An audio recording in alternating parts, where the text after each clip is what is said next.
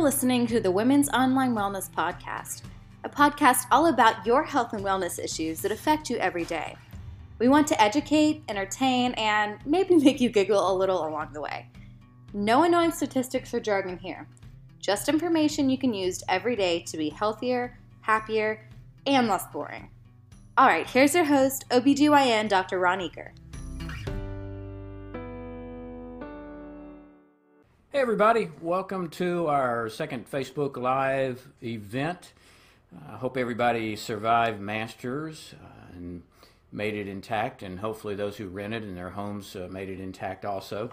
Well, one thing I learned from last time was that, like a good attendance at the theater, a lot of folks will straggle in about four or five minutes after we start. So, what I want to do is is just kind of have some fun here at the outset before we get into some of the questions, and do a little demonstration of the power of the mind. You know, I'm always talking about how incredibly powerful our mind is, how amazing our thought processes are, and what an influence it has on everything from hot flashes to uh, virtually almost any menopausal symptom, really anything in life. I mean, as we've talked about numerous times, we're really a, a, balance of mind, body, and spirit. And a big part of that is our mind and our thoughts and our brains and how powerful an influence that has.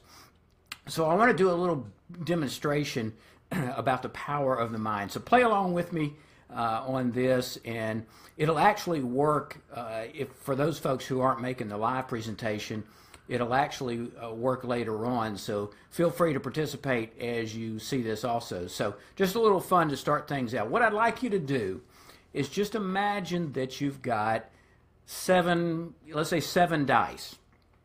And you all know what dice look like. They've got six sides when the, the little dots from vary from one to six. So you've got seven of them. Well, take those imaginary dice and throw them out on the table. Everybody do this now. So you're, you're throwing them out on the table, and when you see the dice, because there's about seven of them, there's probably going to be a, a, number that comes up on the dice more than the others. You know, it may be a two, it may be a four, it may be a six. Whatever the number is that comes up the most for you, that's your number. Just keep that in mind. Now, if you've got a phone, or maybe you can even do this on the computer, if you've got a phone or your computer, pull up your calculator I'll give you a second to do that. Uh, if you just pull up your calculator, whether it's on your phone or on your on your computer, and whatever your number was, and I don't even know what that was, whatever your number was, I want you to divide that by the number of dice you threw out. So if your number was two, for example, just put in two, then hit the divide, and then hit seven. Now I want to get a, Uh, you're probably going to get a decimal point at that point. Most likely you're going to get a pretty small number. And I want to really get a big number. So I don't want to multiply it by a million. Let's, let's do something creative. Let's multiply that by 999,999, 999,999. So hit times 999,999 and you get a number that probably is pretty big, would be my guess. Now, again, I don't have any clue what number you chose. It could have been 1 through 6, random. And you divide it by 7, now you multiply it by 999. If you look at that number, it, would be pretty amazing if I could just tell you exactly what that value was. Um, but I can't do that. But what I can do is tell you that it's very likely that the number you have on your screen now has probably got a 7 in it. It probably has an 8. My guess is it's got a 2 and probably a 1. And there's probably only a couple of numbers left. If you had a numbers after the decimal point, just kind of forget those. I think the last two you probably had what is a, a 4 and a 5. Well, I hope right now you're totally freaked out. And if it didn't work, just ignore all that and we'll talk about the questions. But hopefully that was kind of fun, and hopefully we've got some more folks on board now. Like I said, everybody tends to come on a little bit late.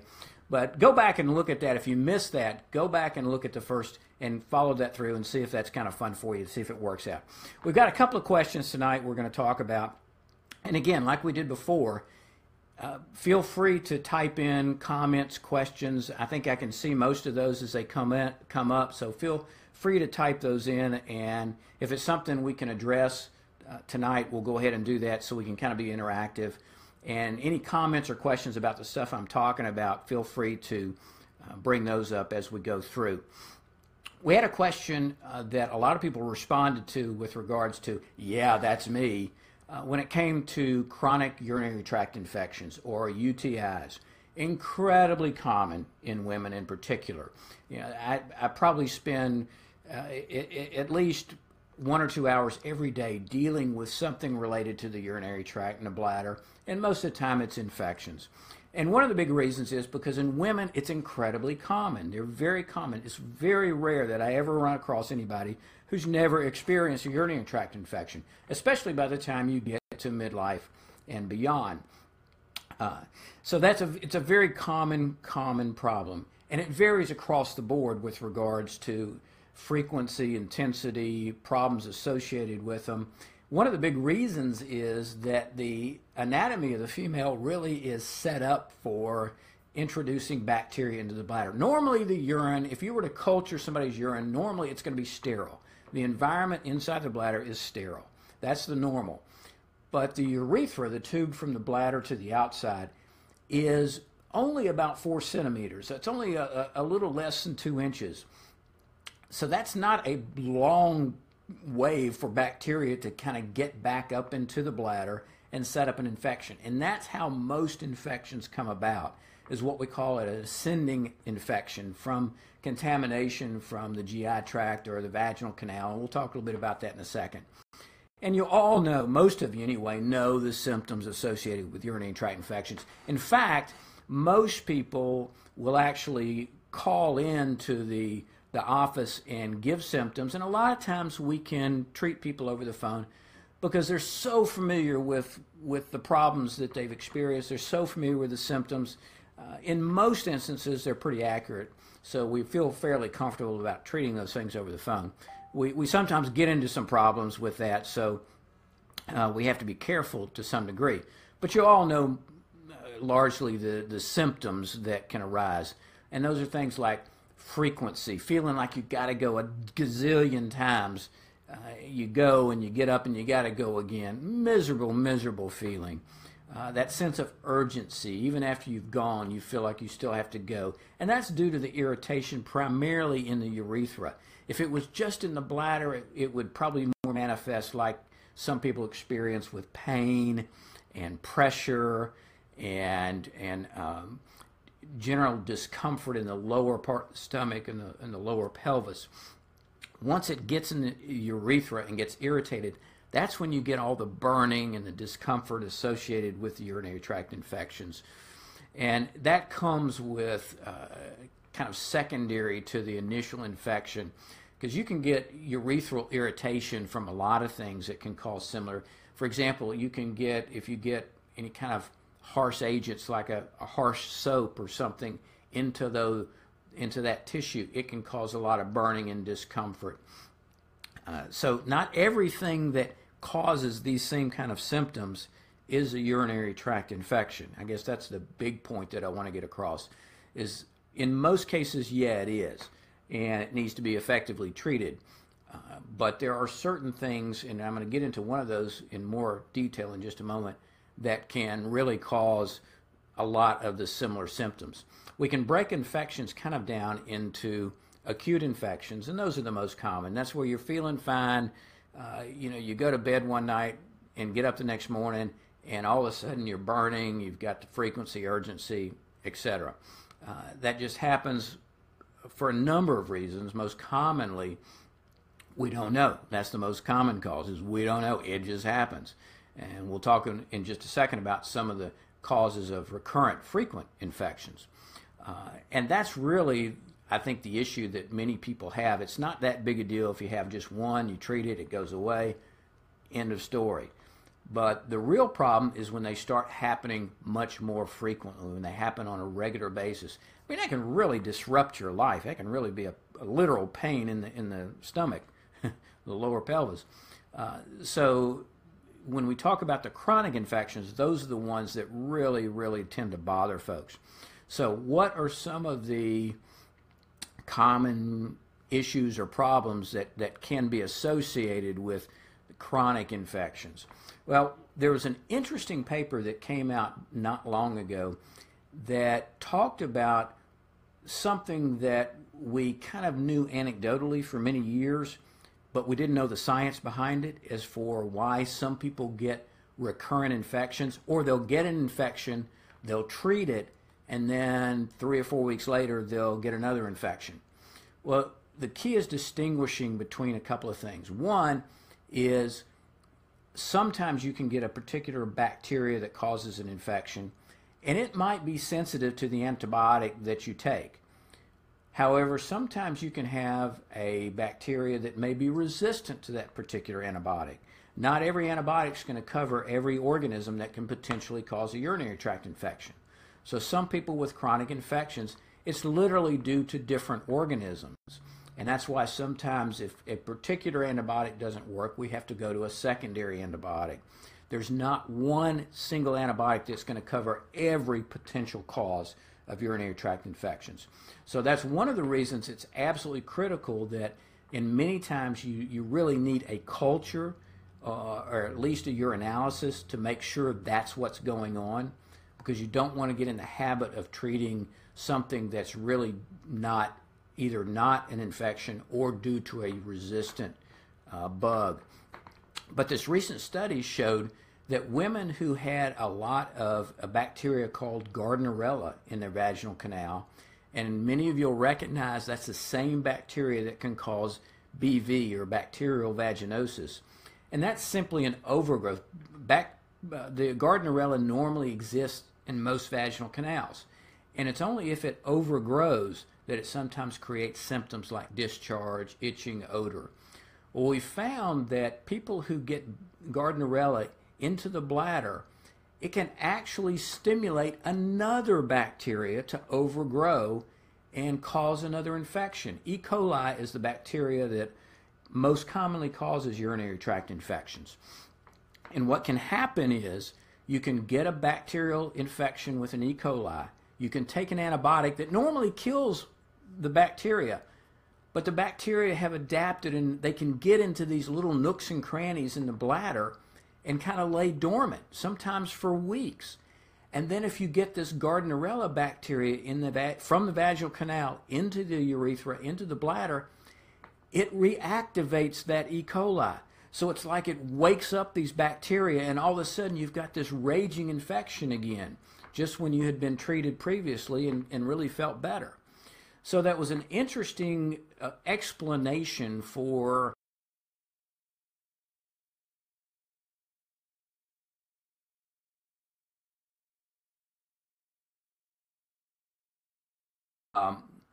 so the the take home from that is we're going to have to start uh, potentially treating in people with recurrent infections, treating for that Gardnerella or BV in addition to an antibiotic that's going to cover the E. coli.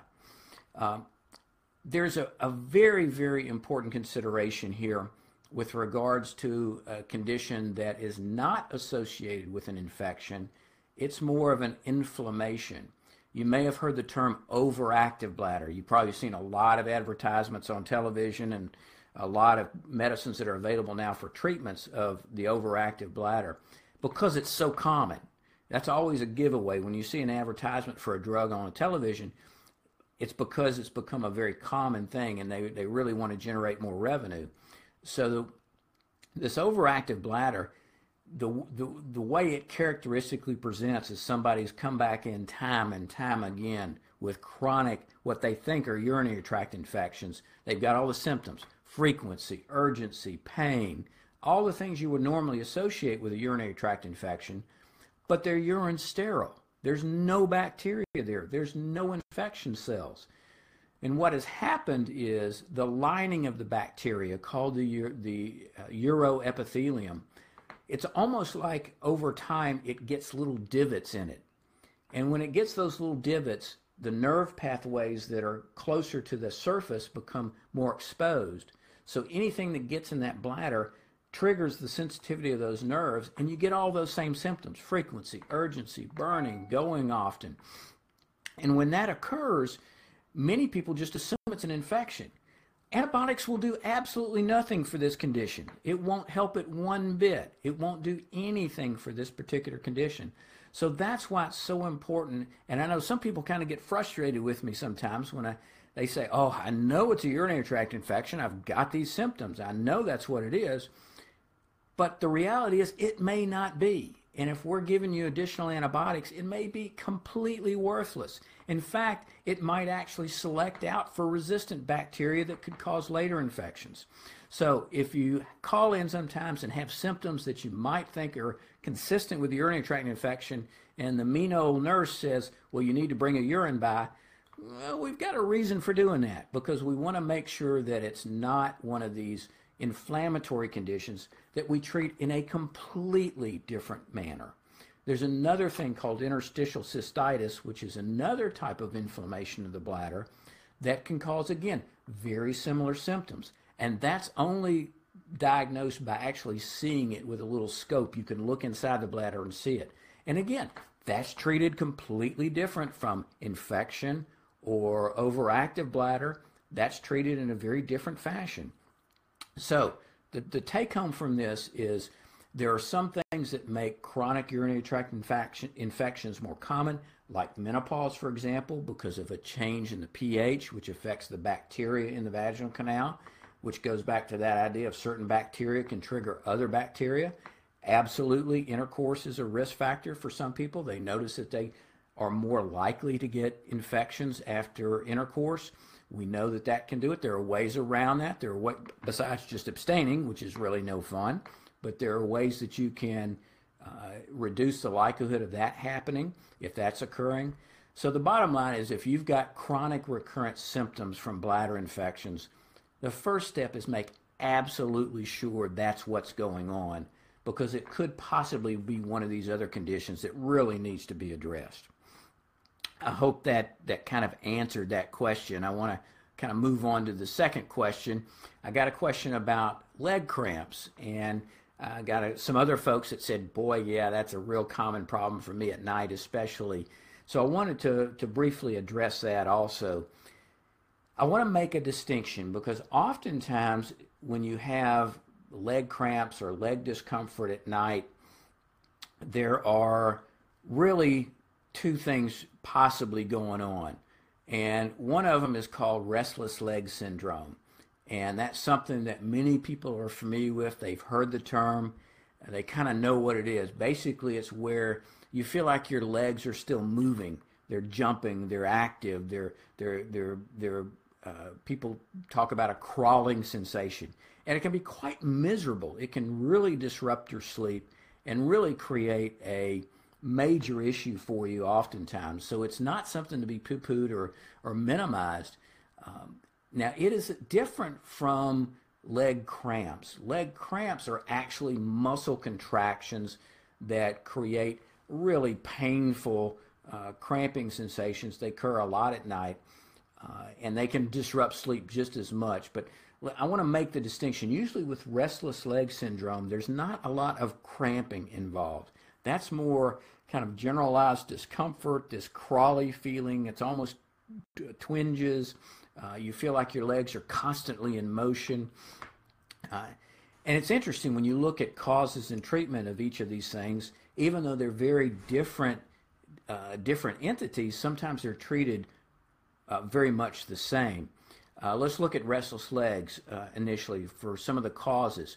Um, there's some medican, medications that have been associated with triggering symptoms of restless legs. These are things like some antihistamines.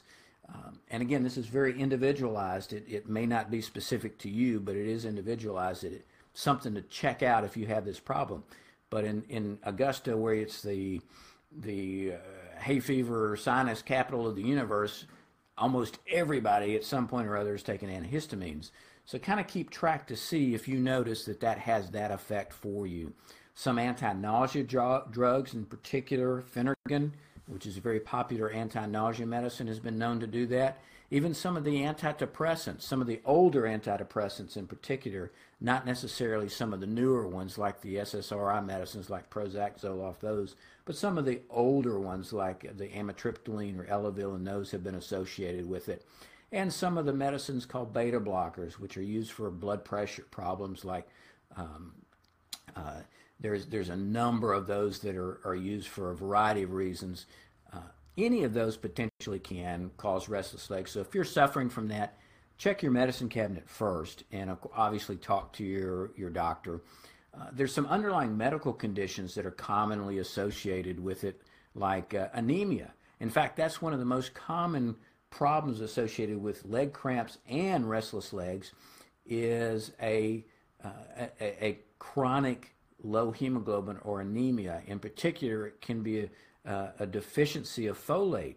So sometimes being on a good multivitamin with B complex or being sure you're taking adequate iron and making sure you're not anemic, that you're eating well, uh, can make a difference. There are certain nutritional deficiencies that have been associated with it, in particular potassium and magnesium deficiencies.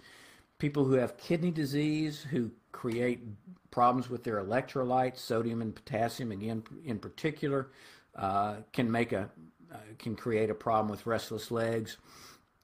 Uh, so being sure you're you're adequately uh, hydrated. We know that sometimes dehydration can cause some problems associated with uh, with uh, restless legs. So it's real important that you just maintain good, uh, normal, run-of-the-mill type health behaviors to ha- try to minimize that. there's some people who do extremely well with certain types of physical therapy for this. Massage therapy has been very effective. Even things like yoga has been helpful. Anything that kind of helps stretch those muscles. Taking hot or cold baths can be good. Whirlpools.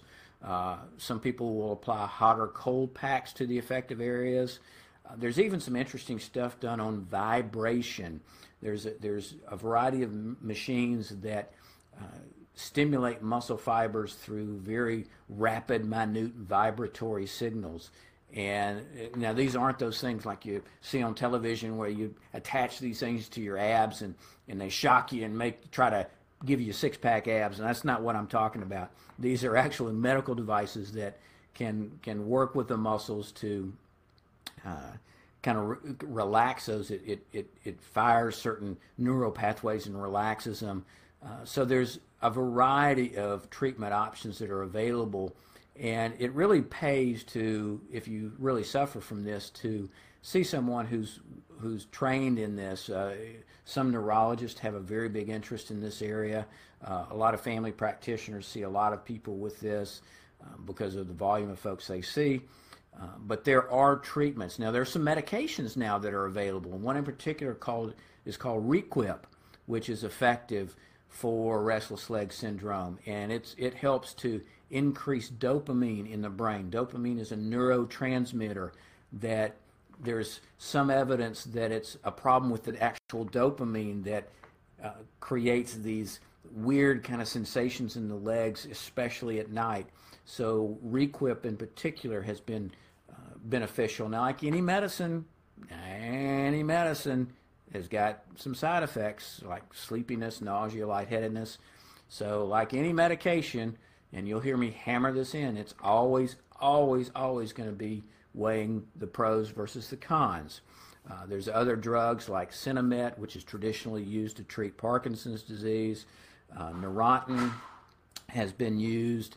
Uh, some of the natural approaches, some people have used folic acid to improve the symptoms, magnesium supplementation.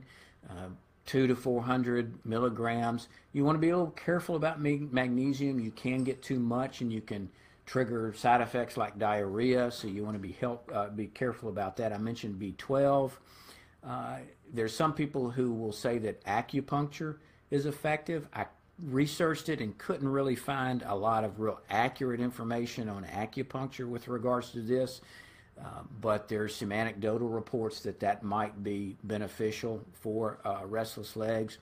Um, a very, very interesting study was done that looked at women who had varicosities, varicose veins associated with restless leg syndrome. In women who have restless leg syndrome, who actually have their varicose veins taken care of by a technique called sclerotherapy, where they just inject those veins and they they kind of close down.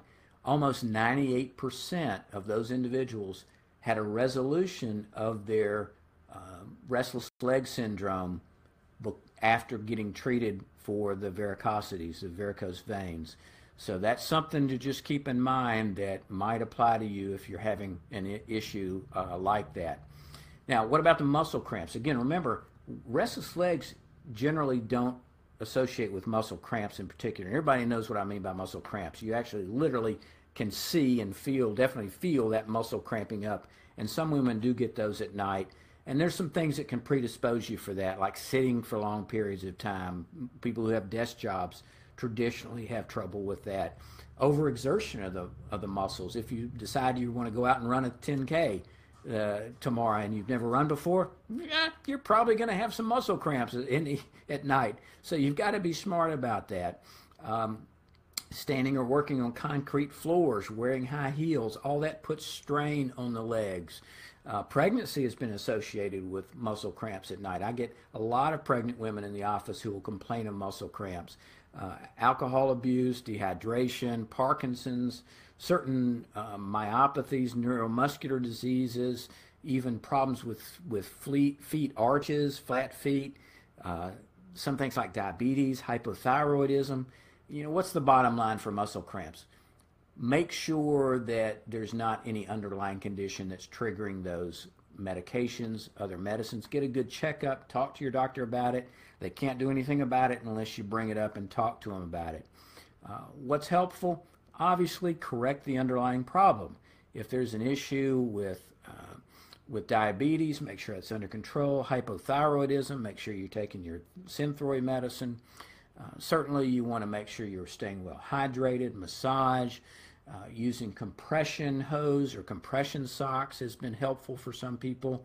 Uh, correct the underlying problem and then use some of these common techniques. We've even seen some people use certain vitamin supplements. In particular, I mentioned the folic acid. B complex is very important with this. Magnesium supplements are extremely beneficial for some people who have muscle cramps. Again, uh, that uh, two to 400 milligrams a day can be beneficial.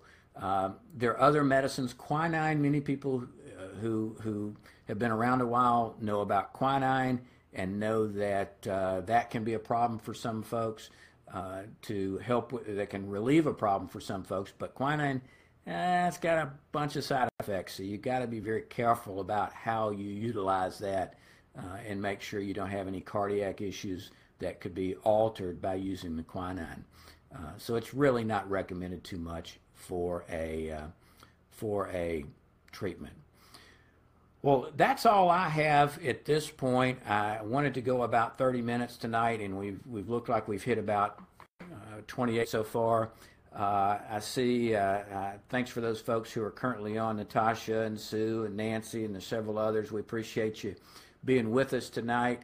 Uh, hopefully, I've got some good information out to you. Hopefully, that was answering some questions. Here's what I'd like to really make this uh, make this a, a, forum for: is one, as I see questions pop up on the WOW website or the WOW Facebook page, uh, I'm going to be tallying those and, and, and putting those all together and really trying to do these sessions so we can answer those questions specifically. Um, so I'm going to be monitoring those discussions. I encourage you to ask questions, to start discussion threads on the uh, Facebook page. I'm going to be posting a lot of content. I just put a uh, article just recently on the perimenopause and symptoms. Uh, we've got some neat stuff coming up that I've got planned with regards to other Facebook Lives where we're going to actually have some interviews and, and talk to some thought leaders in the area and really try to give you some practical advice on this, what can be a really, really wonderful time of your life.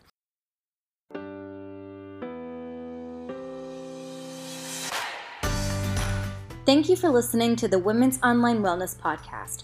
To join the conversation, access show notes, and discover bonus content, join our private Facebook community by sending a request to Women's Online Wellness. If you enjoyed today's episode and want to hear more, just head over to iTunes and subscribe, rate, and leave a review. For questions about the podcast or to get more information, email Dr. Eaker at R-E-A-K-E-R at yahoo.com. Thank you for listening, and until next time, choose to be healthy.